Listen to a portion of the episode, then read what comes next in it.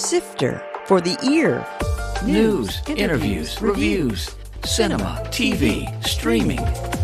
Action. Hi, y'all. This is Jerry Williams, aka TV Jerry. If you haven't heard on two of my recent shows, the 12th Richmond International Film Festival starts September 21st and runs through October 1st. 195 films from more than 20 countries will be shown at several venues, plus their concerts, panel discussions, and the first Global Visionary Summit.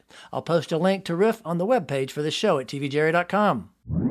White superintendents of asylums, to the extent that they considered African Americans and all, they tended to believe that, uh, or, or at least purport to believe, that slavery offered a kind of protection from insanity.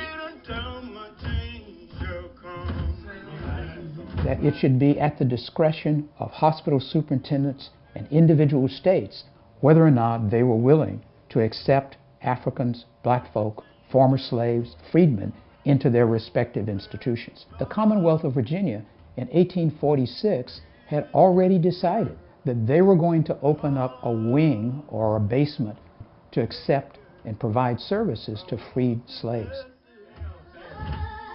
That was a clip from Central Lunatic Asylum for Colored Insane, a documentary produced by today's guest, Shawn O. Utsey. Dr. Utsey is a professor in the Department of Psychology at VCU, but his passion is the documentaries he produces on Richmond's African American history. We'll discuss creating Lunatic Asylum, his earlier doc, Until the Well Runs Dry, Medicine and the Exploitation of Black Bodies, getting an interview with Dick Gregory, and what's next. Sifter Review of the Week. Robots on Hulu. Shailene Woodley's character just wants men to buy her designer purses, while Jack Whitehall's wants to bed as many women as possible. They both use robot twins to do the romancing, then they swoop in to collect their booty. Due to a mix up, the two robots end up on a date and fall in love. Since these androids are illegal, this poses issues for the humans. Whitehall is a fine, funny comedian, and his acting tends to reflect the same smarmy, self involved type. He's also creating a similar character in the current season of After Party. Woodley is lovely but lacks much comic appeal. Even though the story holds potential to be screwball funny, there's seldom any real laughs. The film moves with energy and their chemistry's okay, but essentially it lacks much comic charm. One complaint while this is supposed to take place in 2032, the only futuristic thing is the robots. There are no driverless cars or anything else. I gave robots two and a half out of five stars. Shawn Utsey, or should I say Dr. Utsey, welcome to Sifter. Thank you. Obviously, you are now at VCU a professor in the Department of Psychology. How did you decide to, I'm going to make a movie? Oh, good question. Um, when I first arrived at VCU in 2005, I was in psychology department. Uh, around 2007, they asked if I would apply to be chair of the Department of African American Studies. And I had to figure out how to make my work relevant to African American studies. And so during one event, I had hosted the filmmaker Haile Gerima, an Ethiopian filmmaker from Washington, D.C., known for the cult classic Sankofa. And he came down to speak to VCU students, and I was hosting him. And in between the hotel and the university, he and I began to talk about the struggles of young Black males in urban centers.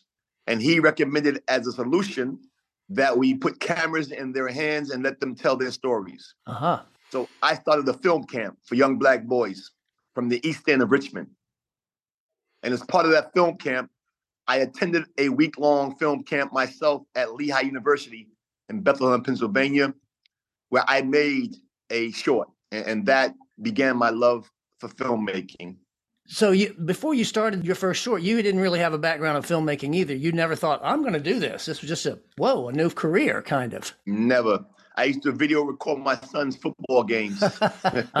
so let's talk about some of your movies. The first of these documentaries you did it was called Meet Me in the Bottom. Tell me what that's about and how you stumbled across that and why you decided to make a movie out of it. The, the full title is Meet Me in the Bottom: The Struggle to Reclaim Richmond's African Burial Ground. And so, as I mentioned, I was doing the film camp, and a community activist, Anna Edwards, heard about the film camp. And she said, You might want to think about doing a film on the uh, African burial ground of Shockoe Bottom.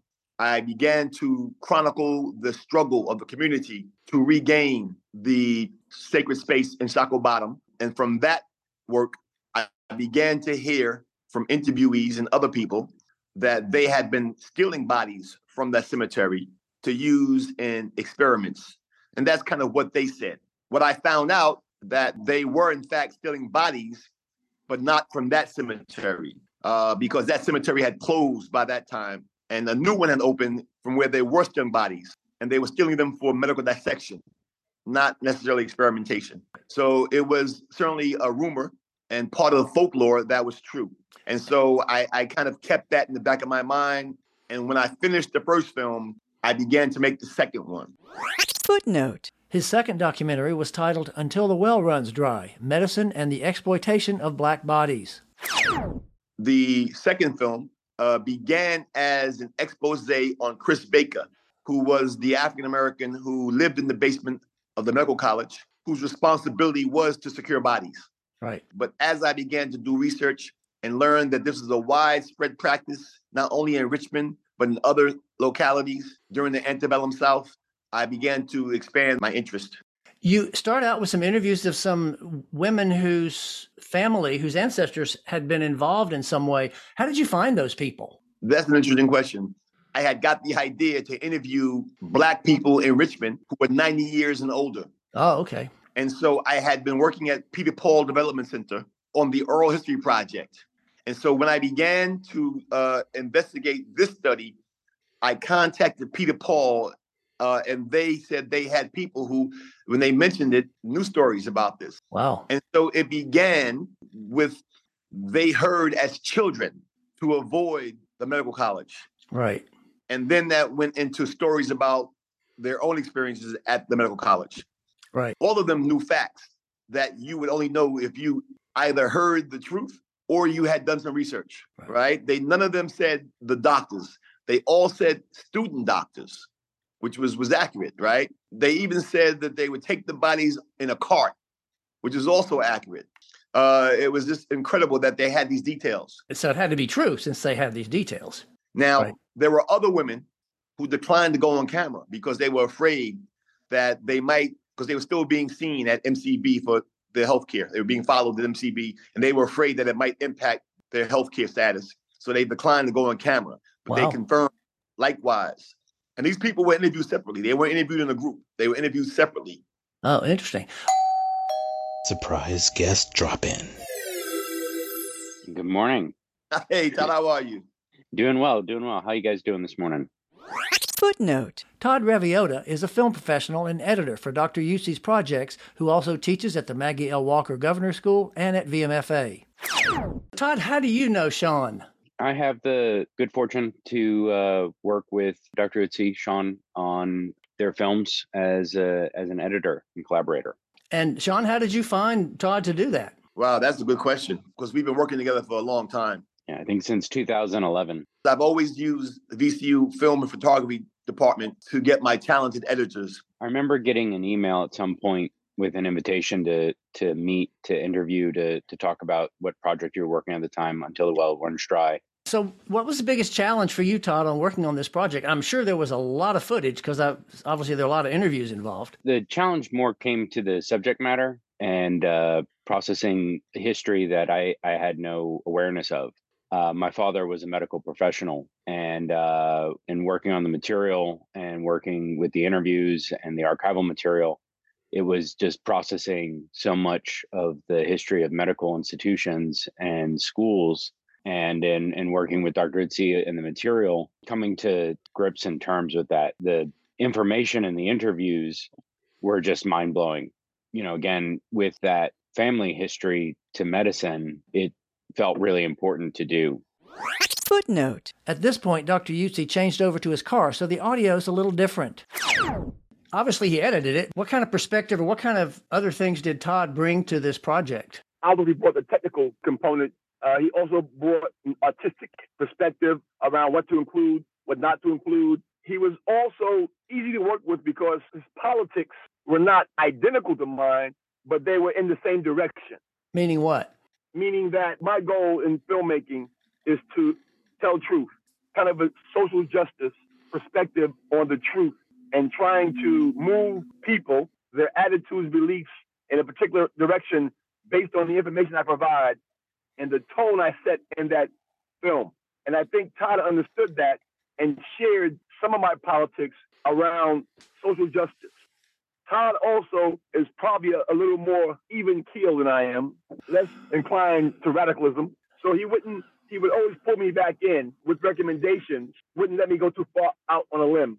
My caution always comes from a sort of like how can viewers and audience reach accessibility to as many people as possible and that's where we, we've had this conversation and I, I do think it's a, a great balance you know i can learn a lot from pushing the envelope and having some more intensity and more um, I, aggressive isn't the right word but there's an energy of confrontation that is important with intention Right. Now, obviously, the relationship worked well because you went on to edit the Central Lunatic Asylum, which we haven't talked about yet. Why did you want to come back? Obviously, y'all must like each other enough to keep working together. For me, again, it's anytime I get the the call or the email, I want to see the film that Dr. Utsey is making. And if I get to also see the material that makes the film, then I'm going to have a rare privilege to to help communicate those stories again, the personal lines that do crisscross with the subject matter and my own life becomes really important. Um, my mother's mother had spent some time in an asylum in Louisiana.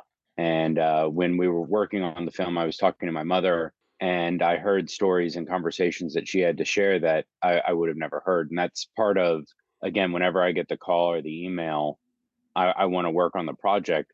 How many hours, and you can pick either of the documentaries or both of them, how many hours of footage and how many hours of editing did it take? You know, I, I don't have the full number, and we always go back to gigabytes and terabytes, you know, projects and hard drives. Um, I'm looking at some hard drives right now. I mean, they get filled up quick. But that that's the thing about making a documentary is you might have an hour or two hour interview, but you can only use 10, 15 minutes of it uh, spread out over the film. And that's again the gift and the privilege of being an editor is you watch all those interviews and you get to be informed by by what's been said or shared and then that informs what the audience will see uh, obviously the audience can't see this because it's a podcast but you're surrounded by hundreds of i guess those are dvds back there is that your personal collection yeah yeah in, in a just a side obsession i library archive DVDs. It was one of my coping mechanisms just with life in general, but during the the big years of the pandemic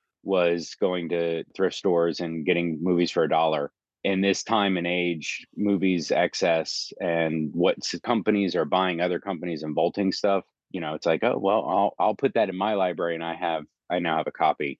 Um, so you know, pride and joy is is this library collection, and, and that's not all of it there's there's a lot more. So Todd, I want to thank you so much for dropping in and, and shedding a little light on working with Dr. Utsey. Thank you.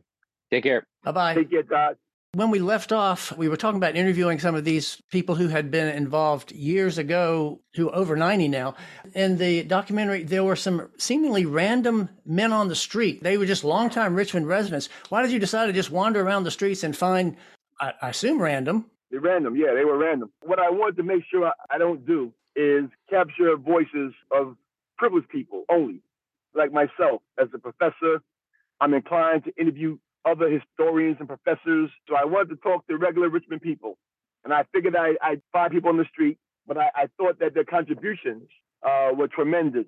I thought they were authentic, unrehearsed, and I really, I really uh, appreciated their contribution. In, in my mind, those are some of the best moments of the documentary. Speaking of random people, you're in the interview also. Was that intentional, or were there like some blank spots? You said, "Well, let me jump in and I can add that information." I don't normally appear in my own videos like like Spike Lee, but I I was able to gain access to the basement of the medical college, and I was in the area where the bodies were kept, where Chris Baker lived and kept the bodies. I thought it would be neat to go live or to do an interview with that as the backdrop. A few instances where it's kind of dark with a brick background. I'm in the basement of the medical college. Uh-huh. The other time I appear, there was some blank spots about Chris Baker's lineage that I want to fill in the blanks on that. Uh-huh. Well, that's good. That worked out. In this one, you worked with some illustrators to kind of create some additional, I guess, B-roll or some additional illustrations. Yeah. How was working with that? How did you find those illustrators and how was adding those in? Well, I didn't have any money to do this project, so I had to find people who I could afford. And they were students in the kinetic imaging department, very talented undergrad. My big surprise was, you know, I've seen all these intellectuals and these people, I had no idea who they were. And then all of a sudden, Dick Gregory popped in. Footnote. Dick Gregory was a stand up comic and social critic who actually ran for president in 1968 as the write in for the Freedom and Peace Party. How did you find Yeah. him and how did he know all that stuff? That was fun. My connection with Elegba Folklore Society and Janine Bell, she was bringing Dick Gregory to Richmond because she has a cultural center, and so she brings in speakers all the time Right. that we can't afford at VCU. She gets funding from the city and the state, and because she's community based, sometimes they'll do it for less money for her. So I agreed to be a chauffeur. I agreed to pick him up from the airport. I agreed to take him from here and there in exchange for 15, 20 minute interview. I took him to the hotel and we had a conversation, a conversation in the lobby. Was really one of the best days of my life. We hung out all day. He did speak at VCU. We were able to kind of uh, provide a contribution that would uh, get him to agree to come and speak on the campus as well. And so, in true Dick Gregory fashion, he wanted to make sure the check didn't bounce. So I took him to the bank to cash the check I just gave him and that was a, a episode in itself. Imagine walking into the bank in the black community with Dick Gregory.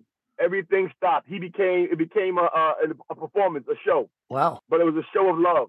They were just in love with him, Sure. and so I interviewed him at the hotel, and I didn't think he knew that much. To be honest, I was really interested in his celebrity status and that he would give a boost. You know what I'm saying? It would be a big boost for the project to have him appear. But what he knew surprised me. Yeah, me too. It's interesting because I was watching this documentary. I kept notes, of course, and one of the notes I made is it's interesting that this is in the racist South and blacks were considered less than, but these doctors were studying on their bodies. How could they justify that? And then, of course, you address that almost immediately as I brought up that question in the movie. That's an interesting dichotomy. I think it really illuminates even contemporary attitudes towards race and racial differences. Uh, in those days, as I think it was noted, that doctors made no bones. The power structure, science, and the political structures made no bones about saying that black people perhaps were not really fully human, that they were perhaps a subspecies. Right. That was a real worldview, a real belief system. I suspect that the scientific community knew better, but it was politically expedient and useful to project another story. Right, right. So let's switch over now to the other document, to your most recent documentary. And this title just says so much about racism and the world at the time Central Lunatic Asylum for Colored Insane. When you told me that, it just blew my mind that that was even a real place, but that was a real place. How did you find out Yeah. about this? I, I, before I came to VCU, I was professor at Howard University in DC. And so my colleagues knew I was coming to Richmond and told me that I should investigate the hospital in Petersburg if I get a chance. And so I never really paid much attention to it. Even when I got here, I never really thought about it. But I was trying to get some funding from VPM, which was uh, formerly WCVE. Right. I had worked with them before. They aired my they aired both documentaries, and so I met with the uh, director of programming, I believe, uh, and he was like, "We would love to fund something you do." So I didn't have a topic, and so I said, "I'll get back to you on Thursday with the exact nature of the project." And I said, "Now's the time to do that project." Uh huh. Unfortunately, this is before they were VPM. We met again, and he said, "We love it, but we need a positive story." Oh, But when I went back to talk to them, they had restructured, and the person who promised me the money was no longer there. So I just did my story with no money. there you go. I tell you, the most fascinating thing about that that comes up in the early interviews that they also kept saying they felt that slavery was healthy. It was good for the people to work in the fields, and that just blew my mind. That that was a concept that carried on even into the hospital.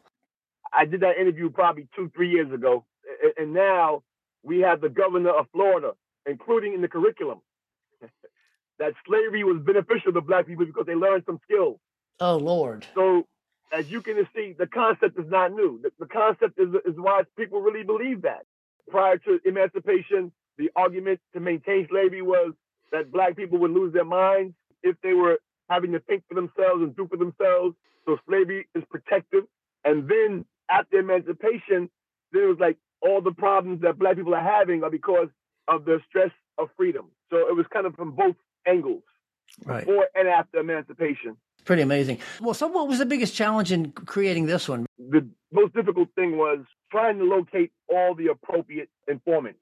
I was able to get historians, former employees. I wanted to see about some former patients. Now, patients are admitted for all kinds of reasons. There are stories of people who were born deaf. They were thought to be developmentally delayed or uh, mentally retarded or otherwise having signs of insanity, and they were admitted to the hospital. Wow. Right? So there are people who would have been admitted, admitted for all kinds of reasons, would have probably figured out later in life that I probably didn't belong there. Right. I would have liked to interview some former patients, but I didn't have a chance to do that. Came across some people who were the descendants, the children or grandchildren of former patients, but I couldn't figure out how to get our schedules together, so I couldn't include them either. So that was a challenge in trying to get Right. a well-rounded story. Uh, and that, that had some amazing stories too. You mentioned you have a project you're working on now. What is that one? This is the history of Black studies In colleges and universities? in colleges and universities. And you- you're going obviously beyond VCU for that. Yeah, yeah, yeah. The Black studies is seen as the third wave of the Black liberation or Black freedom struggles. You have obviously civil rights. Right. You have the Black Power movement. Black studies was the third wave because Black studies came from the Black Power movement, but on the college campuses. And that forged a new struggle for the academic inclusion or the intellectual analysis of the Black experience Oh.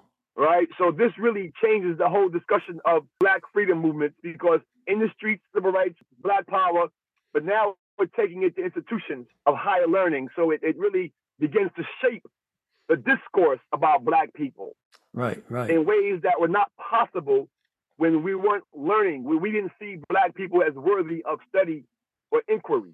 That's interesting. I had never thought of it like that. Uh, now, you mentioned that, uh, that the first of the two documentaries were shown on VPM or WCVE, whichever it was at the time. What is the best way for people to see the this current documentary on the Central Lunatic Asylum? Well, I'm trying to set up a streaming service on Vimeo. Okay. Again, I've gone back to uh, School of Film and Photography at VCU, and I have a meeting on Monday with a student to help me launch that site, so I can include all of my works. Terrific. Again, uh, there are others I haven't mentioned. I did a documentary on massive resistance. It was really a all history project. I talked to uh, uh, uh, people you wouldn't believe who were center to the massive resistance movement in the 50s Right. people who were at the forefront of the lawsuits against the schools, demanding that they be accommodated. Uh, I met a woman who was an anthropologist. She had studied under E. Franklin Frazier at Howard University back in the 40s and 50s. And, and here she was, a 95 year old woman Wow. in a nursing home. And when I told her I was doing some research on oral history, she said, Oh, I used to do research. And I said to myself, Oh, that's so cute. But no, she really did. She she really did do research. It was incredible. Wow. Wow. The other woman I interviewed, she um went to the White House on her 100th birthday and danced with Obama Wow. on her 100th birthday. And I will have a uh, your webpage up on the website at TV Jerry so people can actually check all these out. One thing I always like to ask everybody is what when you're not working, teaching at school or working on your own documentaries, what do you like to watch? I, I sometimes watch a lot of history shorts on YouTube, and so I spend too much time on YouTube watching historical documentaries. That's a rabbit hole. The rabbit hole, it is, it is. Now I was watching one. There was one. I think it's called The Changeling. That's on Apple with Lakeith Yeah, Stanfield Yeah, yeah, yeah. The, the actor he played in uh, Get Out. in Atlanta. Yeah, he's incre- he's he's incredible. He's incredible. Yeah, it's a pretty creepy series. I'll be interested to see where it creepy. goes. It's creepy. Well, Shawn, looks like you're continuing to make interesting documentaries. So thanks for joining me, and I can't wait to hear more. And thank you for uh, thinking of me. Shawn O. Utsey is professor in the Department of Psychology at VCU, but his passion is the documentaries he produces on Richmond's African American history. There's a link to his Vimeo page included on the webpage for this show at tvjerry.com. Coming soon. In theaters. Expendables, with the four worked into the title. The cast of Ancients includes Sly Stallone, Jason Statham, and Dolph Lundgren, with 50 Cent and Megan Fox on the younger side. Dumb Money, based on the GameStop stock market scam, starring Paul Dano and Pete Davidson. The Blind, a faith based film about Phil Robertson, who later became famous for Duck Dynasty. It Lives Inside. An Indian American teen is already struggling with her identity when a demonic entity feeds on her loneliness. The Origin of Evil, a French import about a woman who tries to connect with her father after a financial collapse. TV and streaming. With the strike continuing, Amazon Prime has unleashed a bunch of 40s classics, including early monsters, westerns, and dramas. Cassandro, also on Amazon, Gael Garcia Bernal plays the famous gay amateur wrestler from El Paso. American Horror Story Delicate on Hulu, this anthology series is back, with Emma Roberts having baby issues and Kim Kardashian joining the cast. Gen V on Amazon. From the world of The Boys comes this new series about the first generation of superheroes who know their powers are from Compound V. Spy Kids Armageddon on Netflix, Robert Rodriguez's latest version of the kids series. The Supermodels on Apple, a quartet of supermodels from the 90s assembled to talk about their past. No One Will Save You on Hulu, a thriller about a woman who encounters an alien in her home. The Continental from the world of John Wick on Peacock. 50 years before the John Wick movies, we visit the Crucial Hotel with three 90 minute episodes. Krapopolis on Hulu, an animation that follows humans, gods, and monsters as they try to run one of the world's first cities without killing each other. You can subscribe to this podcast on all the usual platforms, or you can visit tvjerry.com, click on the podcast tab, and there's a link. Next week features a newer approach to the African American experience Sightlines BLM, a film festival of shorts created by local writers and directors. This is Jerry Williams. Thanks for listening. For more Sifter, including literally thousands, Thousands of of reviews, reviews. Visit tvjerry.com. That's a wrap.